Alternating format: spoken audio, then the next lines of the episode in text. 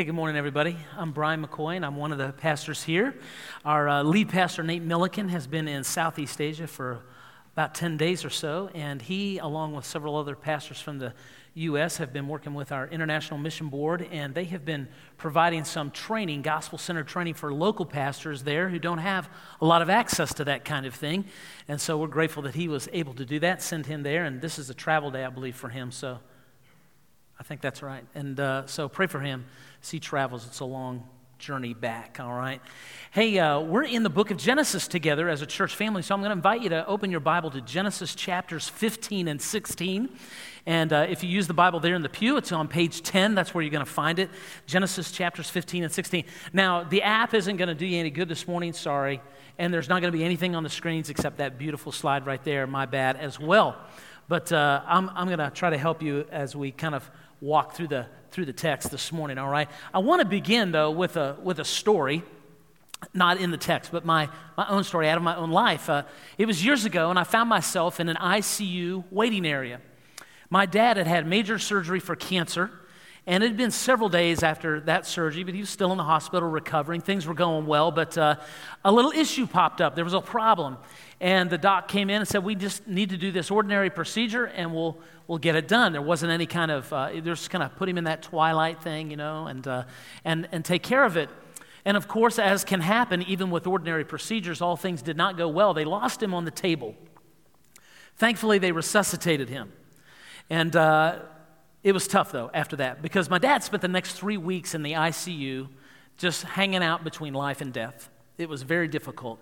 And I remember myself and my mom, my sister, and then many other friends of my dad. My dad had a big circle of friends who were there in that ICU waiting area, and then you know, a couple people at a time would go back into that little room, and he was on a vent, and he wasn't responsive. And we were walking through that for about three weeks, and it was difficult. We were living in the gap between the promise of God and its fulfillment. We were dealing with the struggle and the tension of all of that. And in these two chapters that we're looking at this morning in Genesis 15 and 16, we're continuing in the life of Abram and his wife Sarai, and we see them living in the gap between the promise of God and its fulfillment, dealing with the struggle of what is and what was meant to be, or what is meant to be according to God. And, and the question is this how are we supposed to live when we're in that place? How are we supposed to behave? What are we supposed to think? when we're living in the gap between the promise of God and its fulfillment. And so here's the big idea it's big, so you can't write the whole thing down, but I'll try to reduce it a little bit for you, all right? Here's the big idea when you're in the gap between the promise of God and its fulfillment, don't take shortcuts that create long term problems. Keep trusting your Father and His promises. When you're in the gap between the promise of God and its fulfillment, don't take shortcuts that create long term problems. Keep trusting your Father and His promises. When we come into Genesis chapter 15, uh, Abram has doing, been doing pretty well. It's been 10 years since God first came to him, since God first promised to him a son, some descendants, promised to bless him, promised to make him a blessing to all the nations. It's been 10 years since God came originally to do that. And it looks like things have gone pretty well. In the last two chapters that we looked at last week with Cody, chapters 13 and 14, remember, Abram did what? He, he gave Lot, his nephew, first dibs on the land. He said, Lot, you can look wherever you'd like to look, move wherever you'd like to, I'll take the, take the rest. And, and so Lot did that. And later in the chapter, God came to Abram again and he reiterated the promises that he's already made. He just came to him. He said, Abram, I'm going to make your descendants like the dust in the ground. And that would be really something for us in Phoenix, right? I mean, we can understand that. There's a lot of dust on the ground, you know, and we would, we would get that. And then in chapter 14, a war breaks out, and these kings go to war and they're fighting, and suddenly nephew, the, the nephew of Abram, Lot, he gets caught up in it, and Abram has to go rescue him. And so Abram saddles up, he rides out with 300 guys, and he rescues his nephew. And at the end of chapter 14, here's Abram victorious because he hasn't just rescued his nephew, he defeated these kings. And instead of kind of pounding his chest pridefully, he doesn't take any of the plunder that would be rightfully his. Any other king would do that. He doesn't take it. In fact, he lifts his hand and he makes a declaration to God and everyone who will hear that God is his God, that God alone is going to provide for him. He's trusted in God. And then he gives 10% of everything that he has to the priest of God.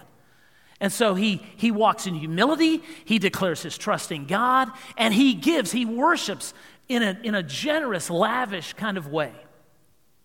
And then we get to chapter 15 and we think, man, things, things are going well for Abram. But there's this verse in 1 Samuel. Now, it's from the story of King David, but the verse says, Man looks on the outward appearance, but God looks on the heart. In other words, things are not as they appear to us as we read through the text. Something else is going on, and you see why right here in Genesis 15, verse 1. After these things, all of those good things, the word of the Lord came to Abram in a vision Fear not, Abram, for I am your shield. Your reward will be very great. Something else is happening in Abram's life. Why would God show up in the midst of all this good stuff? And the first thing he says is, Fear not. Abram has a chance to speak. Abram said, O oh, Lord God, what will you give me? For I continue childless. In other words, I might die without a child. And the heir of my house is Eliezer of Damascus. And Abram said, Behold, you have given me no offspring, and a member of my household will be my heir. It's as if Abram is saying, God, thank you for being my shield. I appreciate you telling me that my reward is going to be great, but where is the promise? Because it's been 10 years, and if I die right now, everything that I own is going to belong to this guy. He's not even a member of my family, he's a servant, he's a slave. I picked him up in Syria. What about the promise?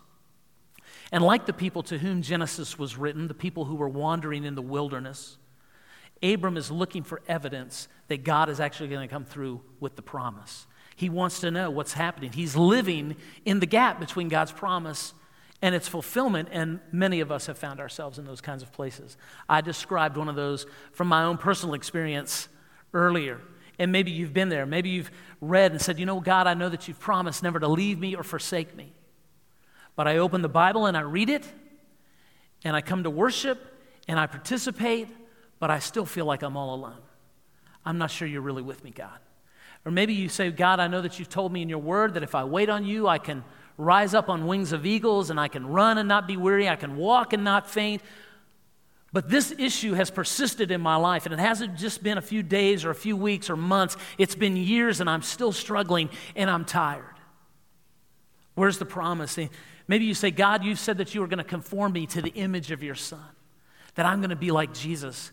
But there is this sin. There are these sins in my life, and I struggle with them, and I've cried out to you and how I want to be delivered from these things. I want to be holy. I want my life to look like Christ. But I'm not sure you're listening.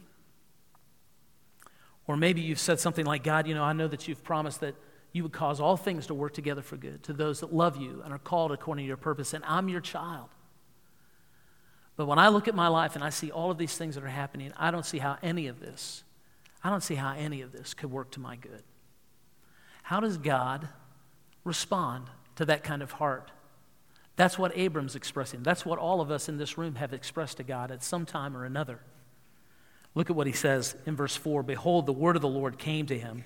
This man shall not be your heir. Your very own son, one from your own body, as it were, shall be your heir. And he brought him outside. Remember the picture on the, on the video? He brought him outside and he said, Look toward heaven and number the stars if you're able to number them. And then he said, So shall your offspring be. And he believed the Lord, and he counted it to him as righteousness. And he said to him, I am the Lord who brought you out from Ur of the Chaldeans to give you this land to possess it. How does God respond to a heart that wants to know? Where's the promise, God? Are you working, God? Are you active? Are you present? God responds to all of us just like he did with Abram. He comes and he reassures us with the promise that he's already given us. He's reassuring Abram with a promise that he's already made to him, not just once, twice, now three times. Abram, you're going to have a son. And he gets a little bit more specific than he has ever before a son from your own body, as it were. That's going to be your heir, not this man and you're going to have a land. They're going to have that. And so, you know what? It's okay to cry out to God when we don't understand, and it's okay to cry out to God when we're struggling with all of the tension. But you can expect that God is going to reassure you. He's going to come back to the promise that He made to encourage your heart. Remember, this is God who initiates this conversation with Abram. So it's a grace that He's doing that. How might it happen for you and me today? What might be going on in your life? How might God do this for us? Well, He might just do it as you sit down to read the Bible. And if you remain faithful, right? Keep trusting the Father and His promises. If you said, you know what, I'm not going to give up spending time with God, even though there are moments when I come and I read the Bible and nothing seems to happen. But there might be that moment when you're reading and just being faithful, and the sense of His presence shows up and you read and he speaks to your heart. So you stay at it and he, he shows up and he does that. Or it might be when you're with a friend from your foothills group and you're just drinking coffee and you're talking about your life and your friend shares with you from the word and out of what God is doing in their life and God speaks to you through your friend. It might be in a context like this when you show up on a Sunday morning and you hear a message preached from God's word and God speaks to you, certainly you ought to come expecting that kind of thing. It could be in any of those ways or other ways, but when it happens, it's a grace. And God is longing to encourage us to keep on trusting Him, even when it doesn't look like things are happening. Over time, we live in that gap. It gets tough, right? Because if it lasts very long, it's not easy. And if we're not careful, sometimes our hearts get hard to God's promises, right? We say, you know what, I, have heard that before. I've heard it. I just don't need to hear it right now. I just don't want to hear it right now. And maybe we sometimes think, maybe on the outside looking in, that, you know, it's probably trite to quote scripture. It's probably trite to write a card and put a verse in there and just remind my sister or my brother that I'm praying for them this prayer. But we have to be careful because if this is what God does here for Abram, shouldn't this be a model for us? That God comes to Abram and he reassures him with the promise. And maybe we ought to do that for one another. Maybe we ought not to lean away from it, but to lean into it. He reminds us of his promises. He wants us to keep believing his promises, to know that he's trustworthy and that he's true. And how does Abram respond to the promise of God? In verse 6, he believed the Lord and he counted it to him as righteousness. He believed that he heard God's word and he believed it. The sense of the language is that Abram said, Amen. Abram, you're going to have a son, you're going to have descendants, they're going to live in the land. Amen. Going to happen. I believe it. In the New Testament, they talk about this being righteousness, that this is how we obtain righteousness with God. It's by faith alone. Listen, God doesn't give you righteousness, He doesn't make me righteous or you righteous because we earn it somehow. It's not because you've done better this year than you did last year. It's not as if you're a better person than your neighbor or your coworker. It's not because you show up and do a ministry or you give generously or you're consistently in worship or consistently in your foothills group. Those are all good things. But none of those things merit righteousness from God for you or for me. We're sinners. We're, it's what we do. And we're separated from God because of our sin. If we are righteous, it's because God graciously gives it to us, just as He does for Abram right here. He justifies Abram. Abram has faith in God, and God says, I declare you to be righteous. He credits it to his account, not because of anything that he's done, but because God is gracious. Now, we think about Abram and his situation here. You wonder, well, does my faith in God have to be perfect, right? Do I have to be 100% on all the time?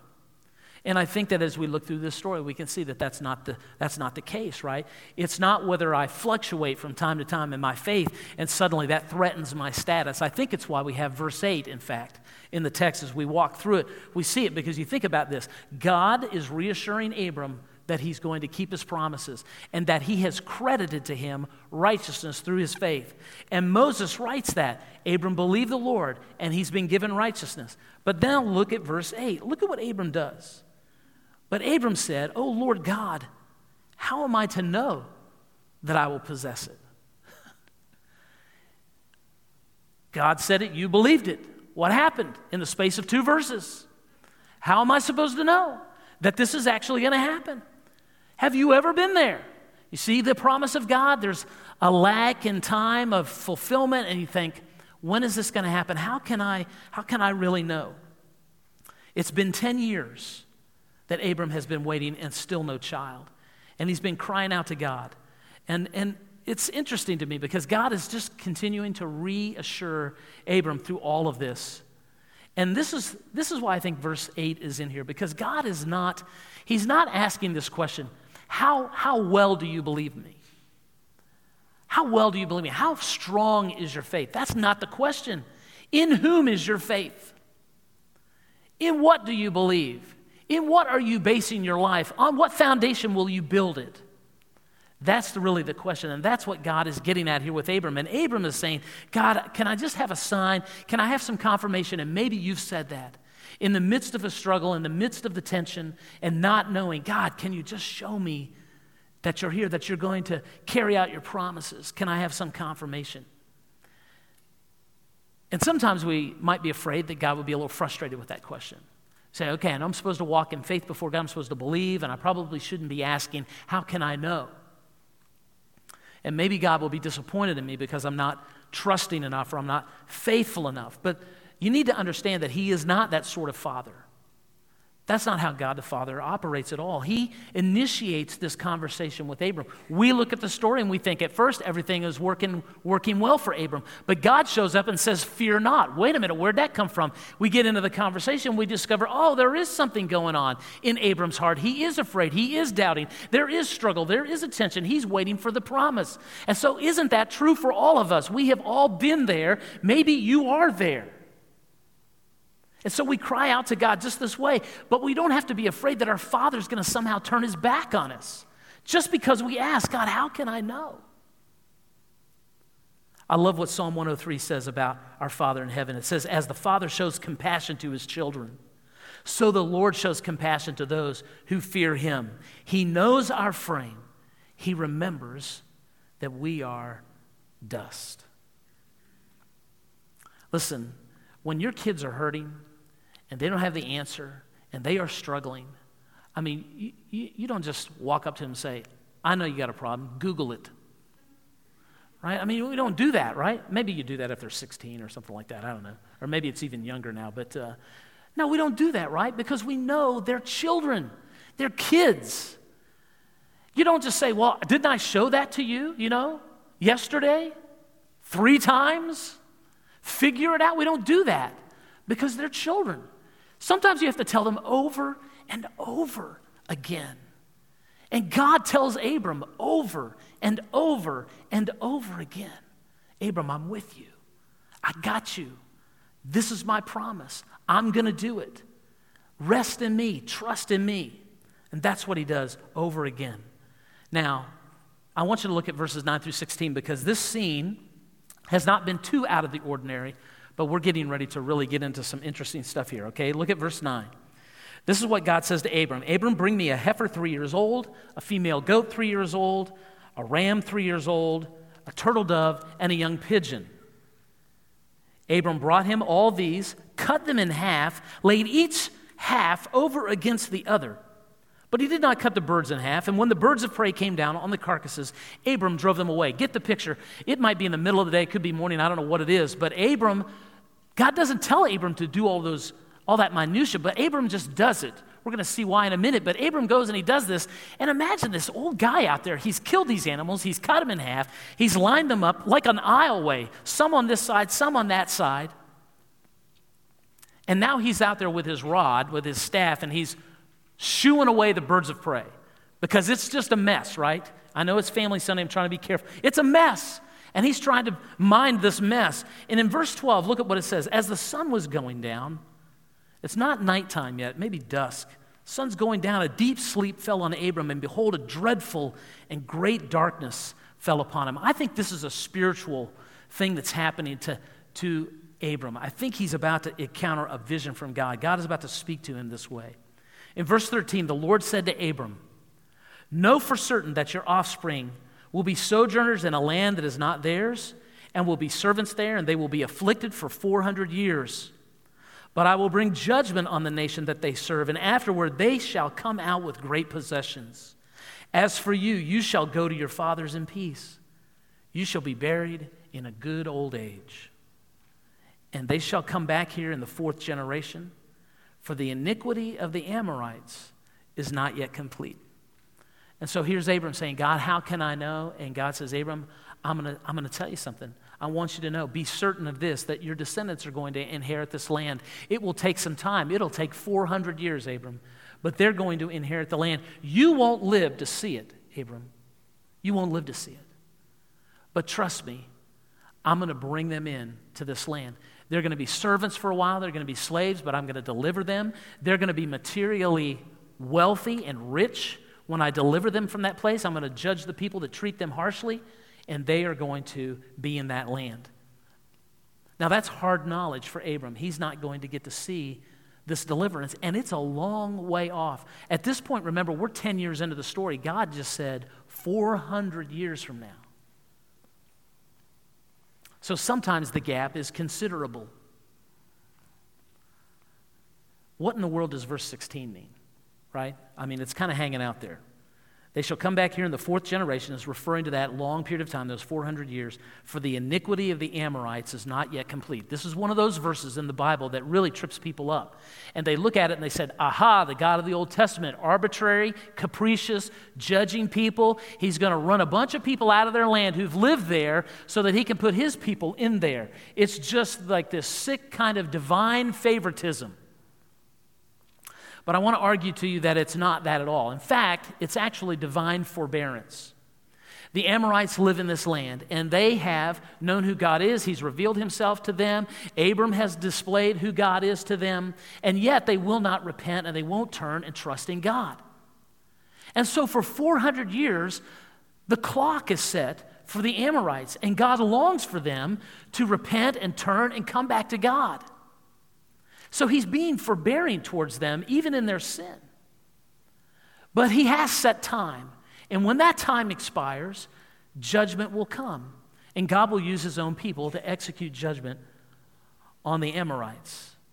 But he longs for them to know him. He's showing forbearance in this passage. And isn't it interesting that while he shows forbearance to people who are so far from him, who don't care to hear from him, who don't care to worship him, his own people suffer in captivity. This is God's heart for the people who do not yet know him. It's pretty amazing to me. Now, look at what God does in verses 17 and 18. We've got a strange kind of scene about to get stranger. When the sun has gone down, now it's night, it was dark. Behold, a smoking firepot and a flaming torch passed between the pieces. On that day, the Lord made a covenant with Abram, saying, To your offspring I will give this land, from the river of Egypt to the great river, the river Euphrates, the land of the Kenites, the Kenizzites, the Cadmonites, the Hittites, the Perizzites, the Rephaim, the Amorites, the Canaanites, the Girgashites, and the Jebusites. That list of names was easier to read than the ones that Cody had last week, so I read these, hoping that you would be impressed. But uh, yeah. Now, this is an odd this is an odd scene to say the least, right? In response to Abram crying out, God, how can I know this? God makes a covenant with Abram. That's what's happening here. He's making a covenant. What is a covenant? A covenant confirms the promises of God to his people. God makes a covenant when he wants to set down a marker so that his people can look at that and say, God is trustworthy. I can believe it. He's made a covenant. He will come through with his promise. That's what a covenant is. Now, there isn't anything 21st century about this scene, right? I mean, we got animals that have died, they're cut in two, there's a bloody pathway. It's really odd. I mean, when we want to make an agreement, what do we normally do? We go to someone's office and we sign our name. It's not as messy. And when we sign our name, what are we saying? We are saying we agree and we acknowledge that there will be consequences if we don't show up and carry out the promise we make when we sign. It happens every time there's a wedding. We do a wedding, and at the end of the wedding, somebody like me gathers up the bride and the groom. Good luck, but it takes time when we do it. We get a couple of witnesses there, and we sign a license. I mean, how is that bride and groom going to know that they're actually going to carry it out? They sign a piece of paper. That's, that piece of paper says there's going to be consequences if you jack this up. And so instead of signing, we have this, we have this covenant making ceremony that is all over the place in that time. Jeremiah chapter 34 gives you an example of it. You could go there and read it later today if you want to do that. But basically, this is what happens two parties decide they're going to come to an agreement together. So they kill an animal or several. They line the pieces up opposite one another. They create a pathway. And of course, it's a mess. But together they walk that path. And by walking down that path, they are acknowledging that there will be consequences to them if they don't fulfill their part of the covenant. It's as if they say, you know what? As I walk down through here, if I don't keep my promise, if I don't honor this covenant, may what's happened to these animals happen to me. May the birds of prey come down from heaven and tear me apart if I don't keep my part of the covenant. And that's what it is. And so it's really a unique kind of scene, but it's unique not just because this is the 21st century and we're looking back so far, but it's unique for a more significant reason. That smoking fire pot and that fiery torch in the deep darkness going between those pieces. It's similar to the pillar of cloud uh, by day and the pillar of fire by night that leads God's people in the exodus from Egypt to the promised land. It's similar to the presence of God on Mount Sinai when the law is given. This is a vision of the very presence of God. Now, ordinarily, when a covenant is made, the two parties walk that bloody pathway together. But this is God Himself alone walking that bloody path for Abram, making a promise and making a covenant, and saying to Abram, Abram, you will have descendants, and they will live in this land. And if I don't fulfill and honor my part of the, pro- the promise and this covenant, then may what's happened to these animals happen to me. I'm making a covenant with you, Abram, unto death. I'm holding this over my own head. Abram, may the birds of prey come and tear me apart. May I die if I don't carry out this covenant. Abram, you will have descendants. They will live in this land. I will give my life to see that that is true and is carried out. So, what about us? What about now, right? Seen a smoking fire pot or a fiery torch lately in your dreams, right? The big idea. Remember the big idea when you're between the promise of God and its fulfillment. Don't take a shortcut that creates long term problems, but keep trusting the Father and His promises.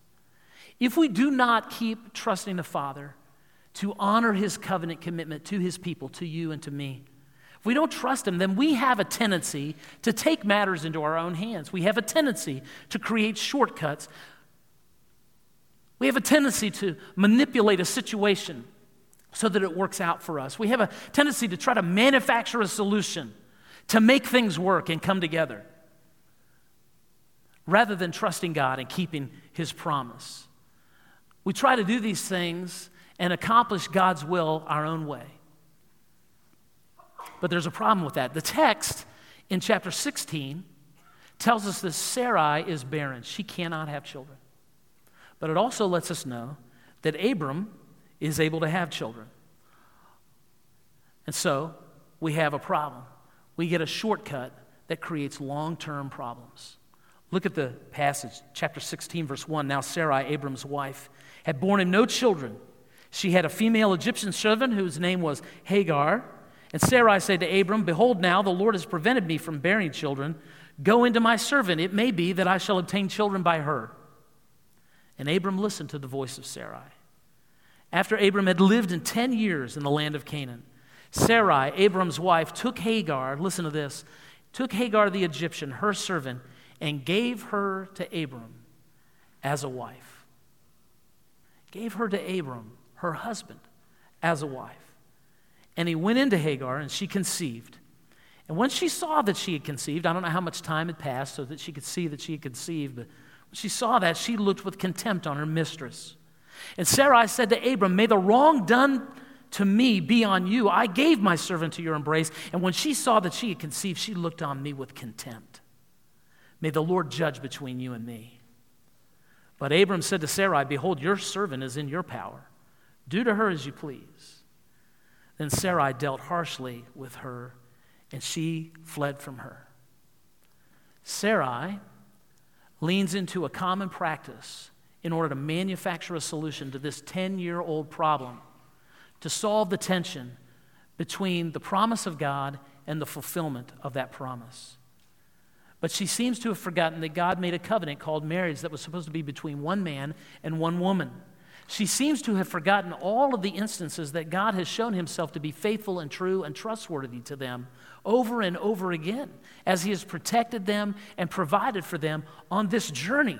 She seems to have forgotten all of that. And here's Abram standing passively by, allowing her to just manipulate this whole situation in an effort to manufacture a solution.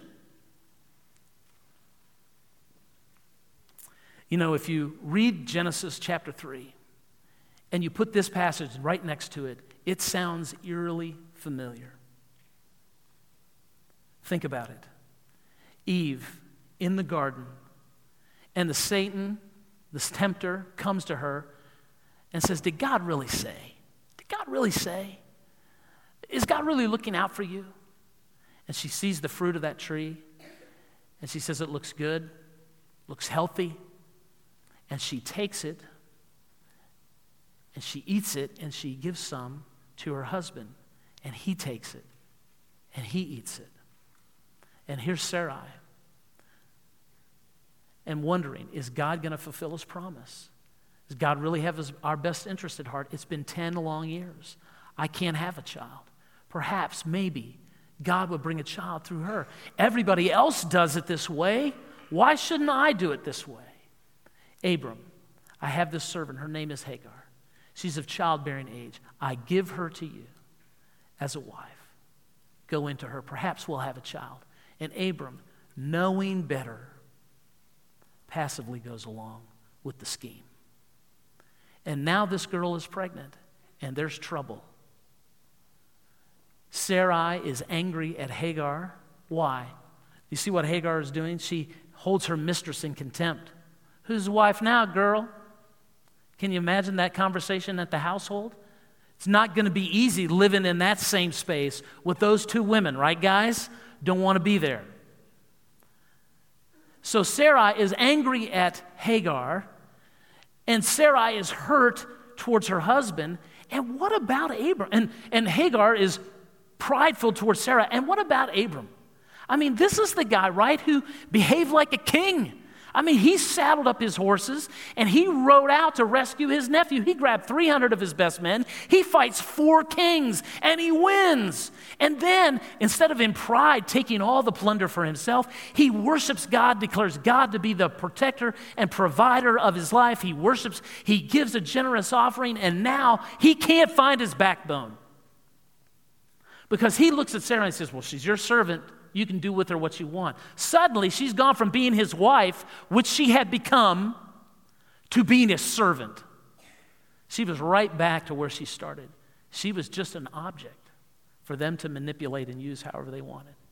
And he didn't provide for her or for the son, his son, that she was carrying. This is what they call a royal mess at my house. It's a mess. There isn't anything right, there isn't anyone right in all of this. And look at, look at what happens in verse 7. The angel of the Lord found Hagar. Remember, she fled away. The angel of the Lord found her by a spring of water in the wilderness, the spring on the way to Shur. So she's in the wilderness of Shur. If you go to the maps part of your Bible and all the way in the back, you'll find Shur. It's almost to Egypt. She's trying to get home. She's running away from where she has been a possession and she's trying to get home. And this is covered with God's grace, this whole section right here. In the midst of all this mess, grace comes. The angel of the Lord visits her and he says to her, Hagar, servant of Sarai, where have you come from? Where are you going? She said, I'm fleeing from my mistress, Sarai. The angel of the Lord said to her, Return to your mistress and submit to her. God does not always ask us to do simple things. The angel of the Lord also said to her, Listen to this I will surely multiply your offspring so that they cannot be numbered for multitude. Why did he do that for her? Well, remember how God promised Abram that his descendants would be like a multitude, like no one could number? This is going to be a descendant of Abraham. The promise applies. Doesn't matter that Hagar was an Egyptian. He's continuing to show grace even in the midst of a mess. And then in verse 11, the angel of the Lord said to her, Behold, you are pregnant, you will bear a son, you will call his name Ishmael, meaning God hears. Because the Lord has listened to your affliction. He shall be a wild donkey of a man, his hand against everyone, everyone's hand against him, and he will dwell over against all his kinsmen.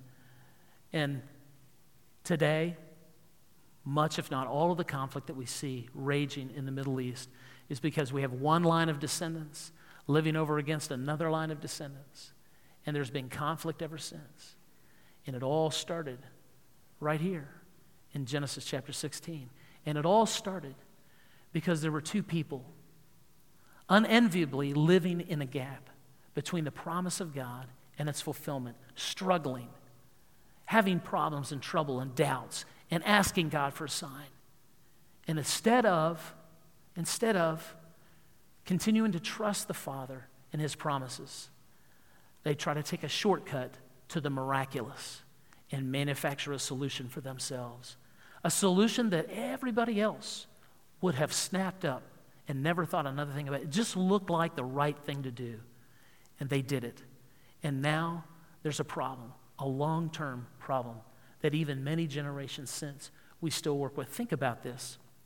Why was there a delay? Why was there this continuing delay for Abram and Sarai to have a son? Sarai was barren. Abram was obviously able to conceive a child. So, why wasn't God just moving? You know, if you go to Romans chapter 4, you find the Apostle Paul talking about this passage a lot.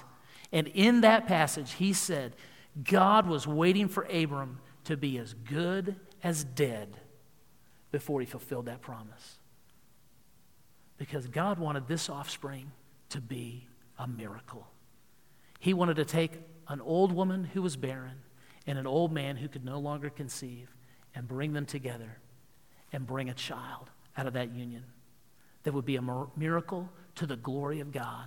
That God would raise up from this couple a nation of people through whom he would bless all the families of the earth.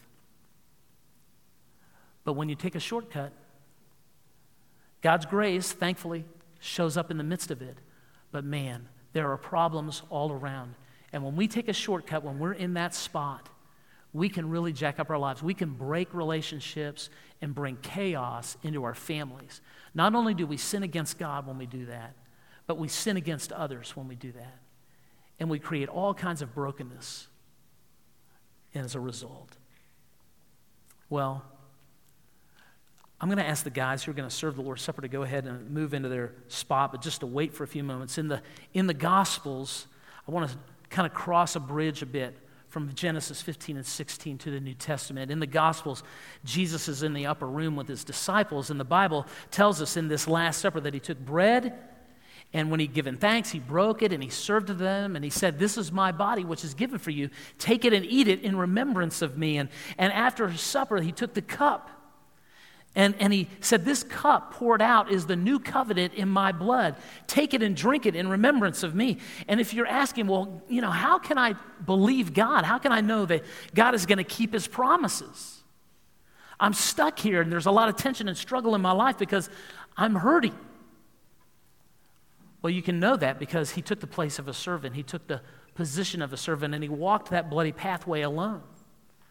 And he didn't just do that for Abram, he's done that for you and me. Not through the blood of bulls and goats, but with the blood of his own son, God Almighty sealed a covenant that he's made with you and me so that we would know for certain that he would perform every one of his promises. God made a covenant with Abram.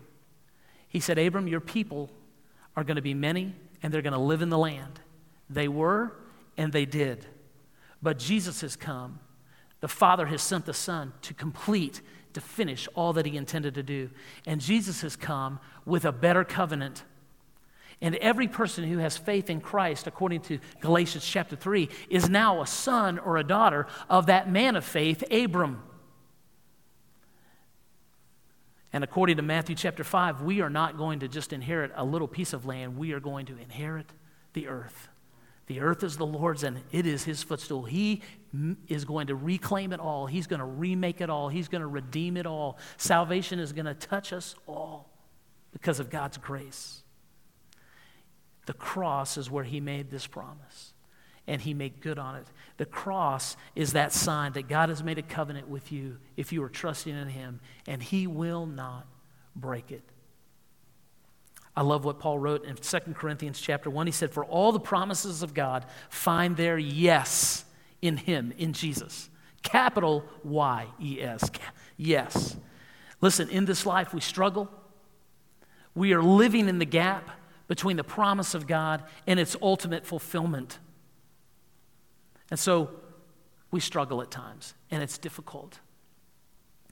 But because of Jesus, we can have hope. And this message and this text ought to go down into our hearts like an anchor of hope for us that Jesus has done all that was necessary and needful to do. We will become all that God intends for us to become because of Christ. I like Philippians chapter 1 verse 6. It says this, and I am sure of this that he who began a good work in you will bring it to completion. Perhaps through a lot of suffering and over many days or months or years. But he will bring it to completion ultimately at the day of Jesus Christ. So that when you look at the cross, not only do you find a place of forgiveness and cleansing and freedom from sin, but you see in that cross the place where God confirmed his covenant to all of those who would trust in him that salvation and cleansing and life eternal is found alone in Jesus, and he will bring you all the way home. He will make of you all that he intended to do. So I'm going to ask the guys to come and serve the Lord's Supper, that bread and the cup. Listen, if you're a follower of Christ, the bread is a symbol of his body, the cup is a symbol of his blood. And so this is something for believers. If you're a follower of Jesus, you should take it. If you're not yet a follower of Christ, it's an expression of faith. Don't, don't take it. Allow it to just pass. If you're with children, allow it to pass from them if they've not yet put their faith and trust in Christ. Because it's an expression of faith that we do this and we remember all that He's done for us. Let me pray as they continue to serve, and then we'll take it together. Father in heaven, thank you for your goodness. Thank you for making a covenant with us. And thank you, Lord Jesus, for being obedient to the point of death, even death on the cross. We thank you that we can have new life in you and that you guaranteed all of the promises of our Father with your blood. We are grateful for life in you. Thank you as we consider it, even this now, even in these moments together. In Jesus' name.